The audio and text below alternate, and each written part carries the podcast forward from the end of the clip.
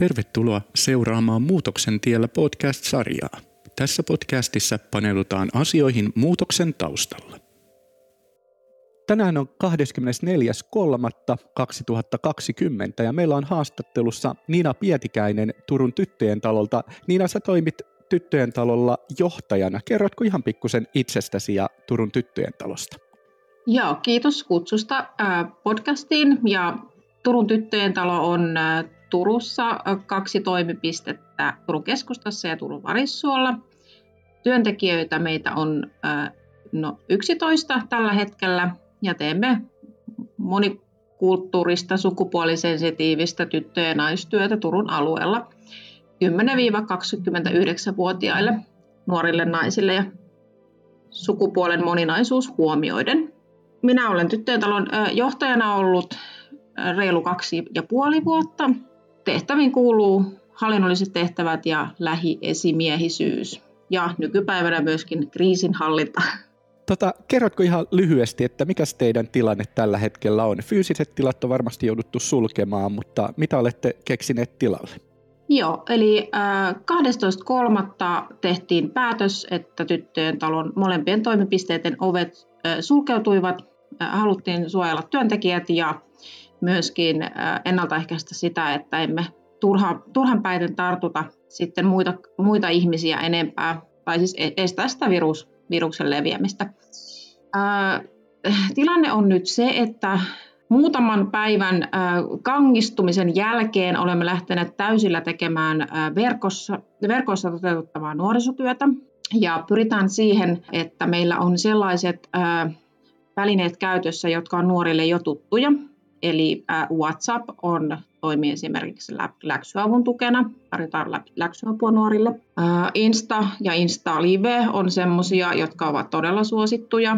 Nuoret seuraavat ja heidän on helppo ottaa osaa esimerkiksi Insta Live-lähetyksiin. Ja sitten meillä on erilaisilla alustoilla tulossa ryhmiä, mahdollisesti live-joogaa ja myöskin yksilötyötä teemme sitten myöskin suojatulla alustalla. Eli meillä on esimerkiksi seksuaaliväkivaltatyö siirtynyt suojatulle alustalle, jossa yksilötyö voi jatkuu. Tota, siinä tilanteessa, kun totesitte, että nyt toimintaa pitää siirtää verkkoon, niin oliko kaikilla teidän työntekijöillä entuudestaan jo tuttuja nämä kaikki somealustat, mihin sitten toiminnan siirsitte? Ei. Eli äh, hämmästyttävän ketterästi me työntekijät selvitti itseni, itselleen ja siihen omaan toimintaansa sopivan verkon tai alustan, millä lähteä toimimaan. IT-tuki on ollut tässä tietenkin mukana ja, ja muutamassa päivässä me saatiin rakennettua tällaiset testialustat, niin sanotusti, mitä me esimerkiksi Zoom-alustaa testattiin työntekijöiden kesken ensin ja nyt todettiin, että se on hyvä, siinä voi ruveta verkkoryhmiä. Eli Äh, kantapään kautta ollaan tässä opiskeltu täysin uutta nuorisotoimintaa. Ja teillä lähti kaikki työntekijät sitten mukaan tähän verkkotyöhön?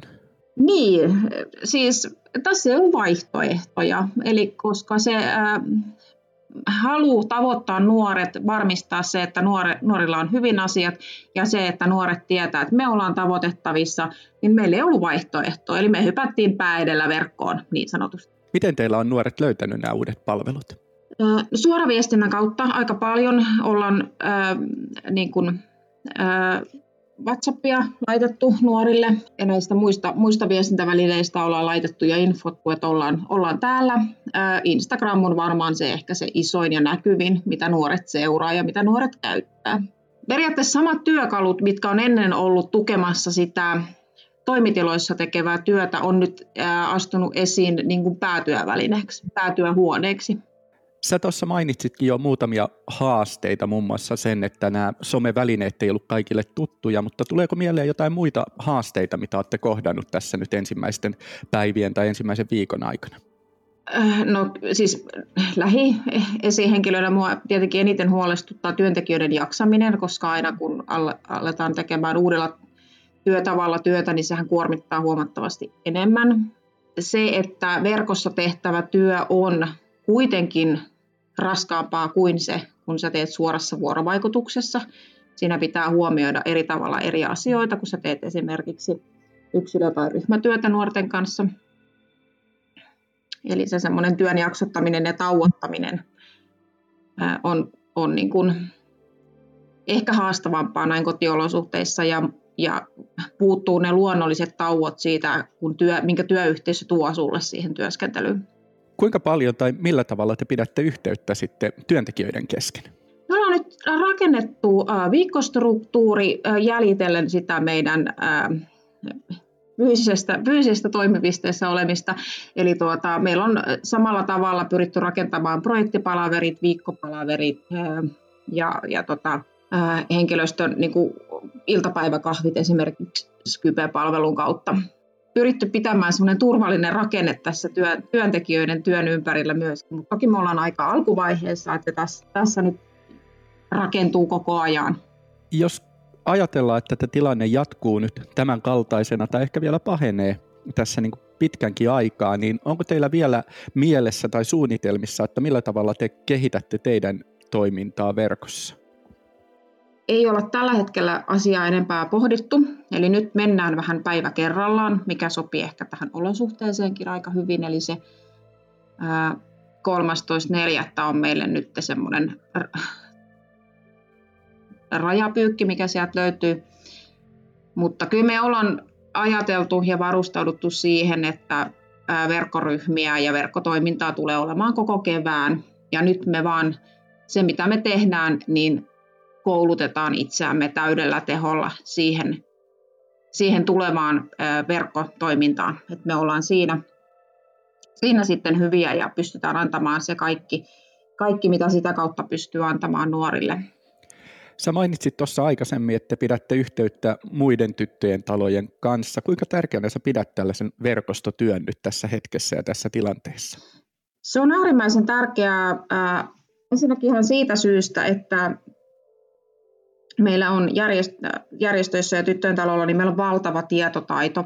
Ja sen jakaminen tällä hetkellä on ihan kriittisen tärkeää, jotta me päästäisiin päästäisiin niin kuin mahdollisimman nopeasti tekemään sitä arkityötä ja huolehtimaan noista meidän nuorista. Lisäksi me saadaan alueellista tietoa, että mitä siellä tehdään ja mikä toimii ja niin edespäin.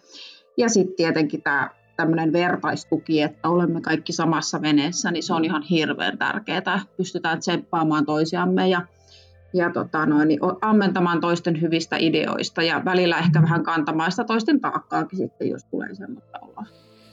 Osaatko sanoa, mikä on ollut tärkein asia, mitä olette oppinut nyt tässä tähän mennessä? No, henkilökohtaisesti voin sanoa, että, että tota, verkkoympäristö alkaa puolentoista viikon käytön jälkeen tuntumaan tutulta. Eli hypätkää vaan sinne syvään päähän, sieltä pääsee uimalla pois. Olen oppinut tämmöistä itse tässä. Ja tärkeintä on ehkä se, että, että reagoidaan tilanteeseen nopeasti, mutta ilman semmoista niin kuin järkevää, jä, niin kuin jär, ilman semmoista järjetöntä ää, ei, niin kuin itse ruoskimista. Että jos se joku verkkojuttu menee plörinäksi tai yhteys katkee tai mikki on huonosti tai ihan mitä vaan, niin niistä selvii. Se on vähän sama kuin sä olisit isossa luontosalissa ja siellä ei asiat toimi, niin se pitäisi muistaa myöskin tässä verkkoympäristössä, että samanlaisia keskeytyksiä ja katko, katkoja voi tulla. Et kyllä ne kuulijat siellä sitten säilyy. Luuletko, tai osaatko vielä sanoa tässä kohtaa, että jääkö tästä mitään pysyvää teidän toimintaan? Mä uskon, että tulee jäämään. Äh, varsinkin niin kuin loma-ajan toiminta. Sellainen hetki, milloin äh, esimerkiksi nuorisotyössä nuoret fyysisesti katoavat paikalta ja lähtevät lomareissuille ja niin edespäin, niin mä uskon, että meillä tulee olemaan, olemaan verkossa ryhmiä myöskin niin kuin näiden, näiden aikojen niin kuin, ää, tai tulevaisuudessa tulee olemaan tämmöistä, enemmän tämmöistä verkkotarjontaa kohdentuen niin kuin loma-aikoihin sanoit myös tuossa aikaisemmin, että te olette saaneet muilta tyttöjen talolta paljon tukea ja, ja jonkun verran opastustakin ja sitten myös toinen toisilta ne kollegat on opettanut toisiaan. Onko muita paikkoja, mistä, mistä olette etsinyt tai löytänyt sopivia ohjeita tai apua? Me seurataan tietysti aktiivisesti Turun alueen muiden järjestöjen viestintää ja, ja erilaisia ratkaisuja, mitä he ovat tehneet, että tavoittaa asiakkaita.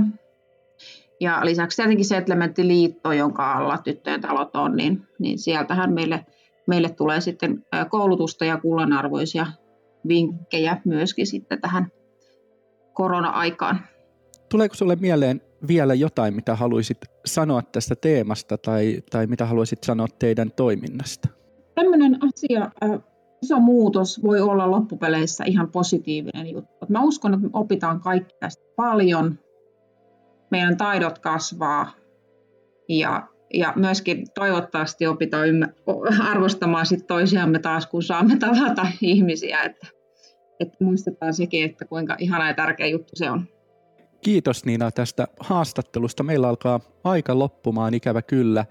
Mä haluan toivottaa sulle ja koko teidän porukalle niin oikein hyvää jatkoa ja hyvää, hyvää tota, kevättä. Kiitos ja voimaa kevääseen.